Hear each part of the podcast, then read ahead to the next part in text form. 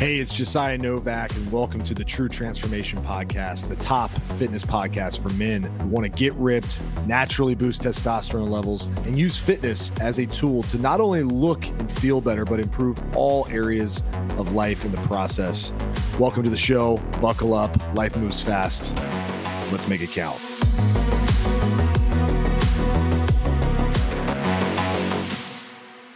What's up, party people? Josiah Novak back in the house. Today, we're talking about the top five worst exercises for men. And I picked out a list of five that I honestly have just stopped doing for the past, let's call it five to six years. And I've noticed that the aches and pains that I used to deal with because of these exercises have completely gone away. Now, this is obviously due to more than just not doing the exercises. It's having to do with being smarter, safer, more just aware of what I'm doing with my training, better mobility, just being more mature, not being a total knucklehead in the gym. But I want to share with you these five because I- am not just going to list them out. I'm going to tell you why I don't think they're great and what you should do differently and some alternatives to these exercises that I think will make a huge impact in your training. And uh, we'll rock and roll. So I picked these five because I really think these five have the most opportunity for unnecessary injury. Okay. And I really just want to make sure as you're going through your training program and you're focused on getting better in the gym that you don't run into these roadblocks that are injuries, right? You don't run into situations where you can't go work out because you busted up your shoulder or you pulled your mid back or your knees hurt. I want to make sure that your training is as injury free as possible. Cool. So, without further ado, let's jump into exercise number one in our top five worst exercises for men. So, kicking things off, Number one is the barbell flat bench press. And you might be thinking, dude, I can't believe you're taking away my bench press. Like what? all these years I've been doing bench press, and now you're telling me it's one of the top worst exercises a guy can do. Well, hear me out. Okay. I know the bench press is popular. In fact, it's probably one of the most popular exercises in the world, to be just completely fair with you. But ultimately, the issue that I have with the bench press is not necessarily the bench press itself. I will get to that part. I do think there's a way better alternative, but it's how people perform the bench press. First of all, the bench press for most guys is an ego lift. It's, I want to see how much I can bench, right? It's like the most popular question guys ask other guys. Oh, how much you bench? Well, the bench press does a couple things that I don't like. One, it is limiting your range of motion. It's a fixed plane you're operating on. You're gripping a barbell. Your shoulders can't really go anywhere besides your upper back, squeezing your upper back, and your shoulders are in a fixed position for most of the movement. Most guys struggle with this because of poor shoulder mobility, but also I just don't like this position. Okay. Your hands are in a fixed position.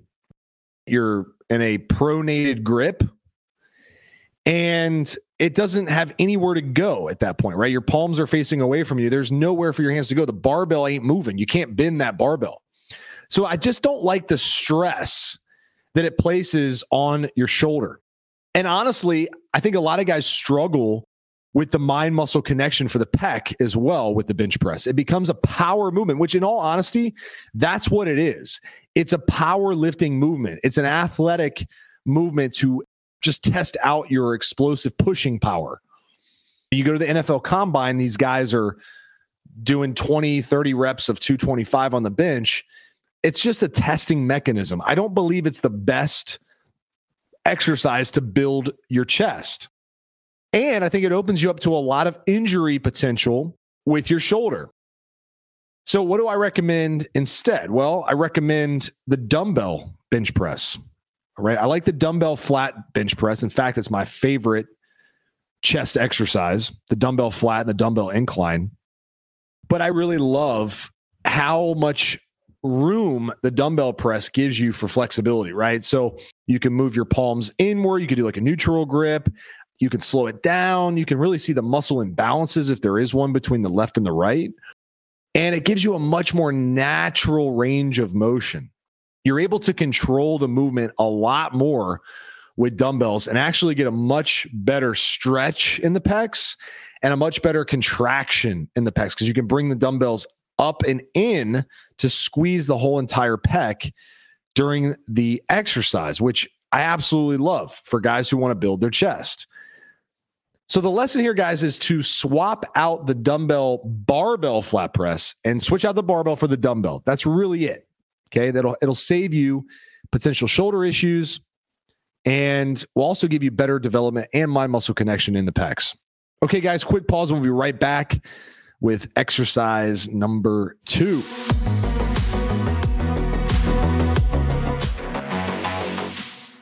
What's up, guys? Real quick, just letting you know Black Friday is finally here. It's the only time of the year our high performance coaching for men 30 to 65 who want to get ripped, boost testosterone, improve stamina, and build muscle in the process goes on sale. This will be literally the only sale on our coaching program that we do all year long. So you're not going to want to miss this.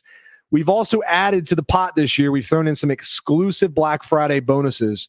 Here's a few that you're going to get. Number one, you're going to get my photo shoot ready shredded abs diet, my personal diet that I followed to go down to single digit body fat and get ready for beach trips, photo shoots, and looking my best. You'll get a step by step roadmap of the exact foods I eat, how I structure my nutrition plan to get down to that single digit body fat.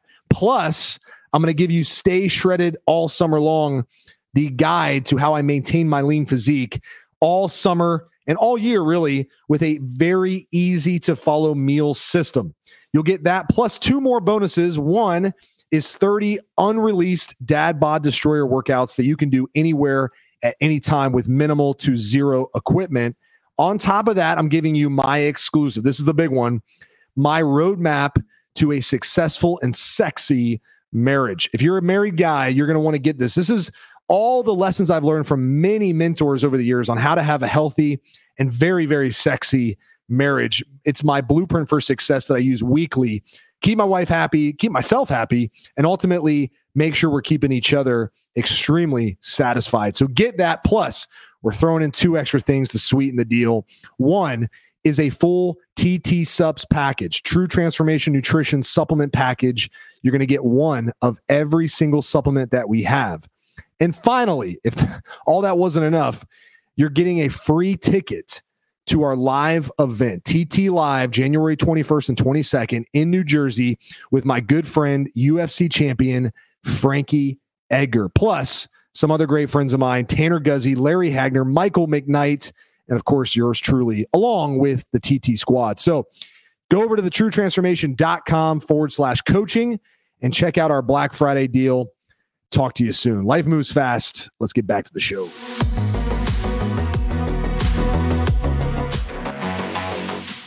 Okay, guys.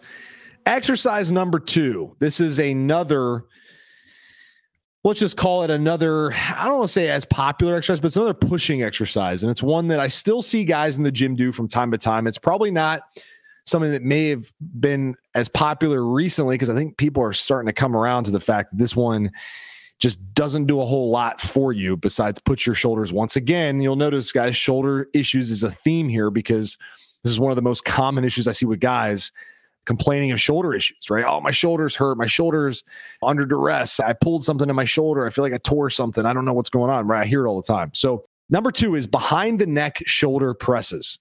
Totally unnecessary, whether it's seated or standing. It puts a ton of unnecessary stress on the shoulder joint. It's an awkward position for pressing, which can lead to impingement in the shoulder pressing from a natural scapular plane, way better and more natural for the shoulder. It's also going to lead to bigger shoulders. So pressing from the front, so bringing the barbell down to right below your chin, top of your pec, and pressing straight overhead is a much more natural press. Now, I like the barbell shoulder press, both seated and standing, if you have the strength to do it and you're comfortable doing it. But I also love the dumbbell standing press as well. Really good alternatives when it comes to your shoulder press. Just don't even bother with the behind the neck press. It's a total waste of time. And I see guys still occasionally doing it, just not a huge fan. Let's move on. Exercise number three your basic plank exercise. The plank You've probably seen people shaking in the gym on the floor, sweating their butt off, trying to hold a plank. And while, yes, it is a test in core endurance, it really doesn't do a whole lot in terms of building up your core's ability to handle functional movement and stress. So the core does a lot of things. It rotates, it curves in, it bends backwards. It's like a sheet of, of metal, a thin sheet of metal that can move different directions. Okay. And ultimately, what you want to start doing is training your core to be able to handle movement in those different directions, right? And so, what I suggest you doing instead of your basic plank, I suggest active planks. Okay. Active planks could be a couple different things. The basic plank just isn't going to give you your best bang for your buck. An active plank could be something like where you're in a plank, but one arm is rowing a band almost like a seated row, a band that's attached out in front of you, and you're rowing, keeping your core tight, squeezing your abs on every movement. You could also do a plank like a marching crawl or a mountain climber plank, alternating bringing your knee up, squeezing your lower core while holding a plank. I also like doing up down planks where you're in a push up position. Then you come down to your elbows and then you go back up and you just go nice, slow, and controlled, keeping your core tight, forcing it to do the work and prevent rotation in the core, which once again trains the core in a more dynamic fashion. So you're not wasting a bunch of time doing a basic plank. I'm not saying a basic plank has zero opportunity for you to get better in endurance and all that. Like that's fine if your thing is core endurance and just holding it and seeing how long you can hold it and you have like a personal goal of being able to hold a plank for a certain period of time. But ultimately like what are we in the gym to do, right? We're there to get results. And I hate to see people wasting a bunch of time in the gym on exercises they could be doing something else. It feels like you're working hard, but one of the things about hard work is that it can easily be misleading. Okay. You might think, oh, I'm working really hard, but are you getting the results? Because I define hard work as something that comes with results. And if it feels like, oh, I'm doing a bunch of work, but the results aren't there. Like, are we really doing what needs to get done? Are we really being smart with our training? And this is a perfect example of that is the plank. The plank is that exercise that feels like you're doing something, but are you really? I would argue that you'd be better off doing a more dynamic, active plank so you get way more bang for your buck. Guys, we'll be right back with exercises four and five.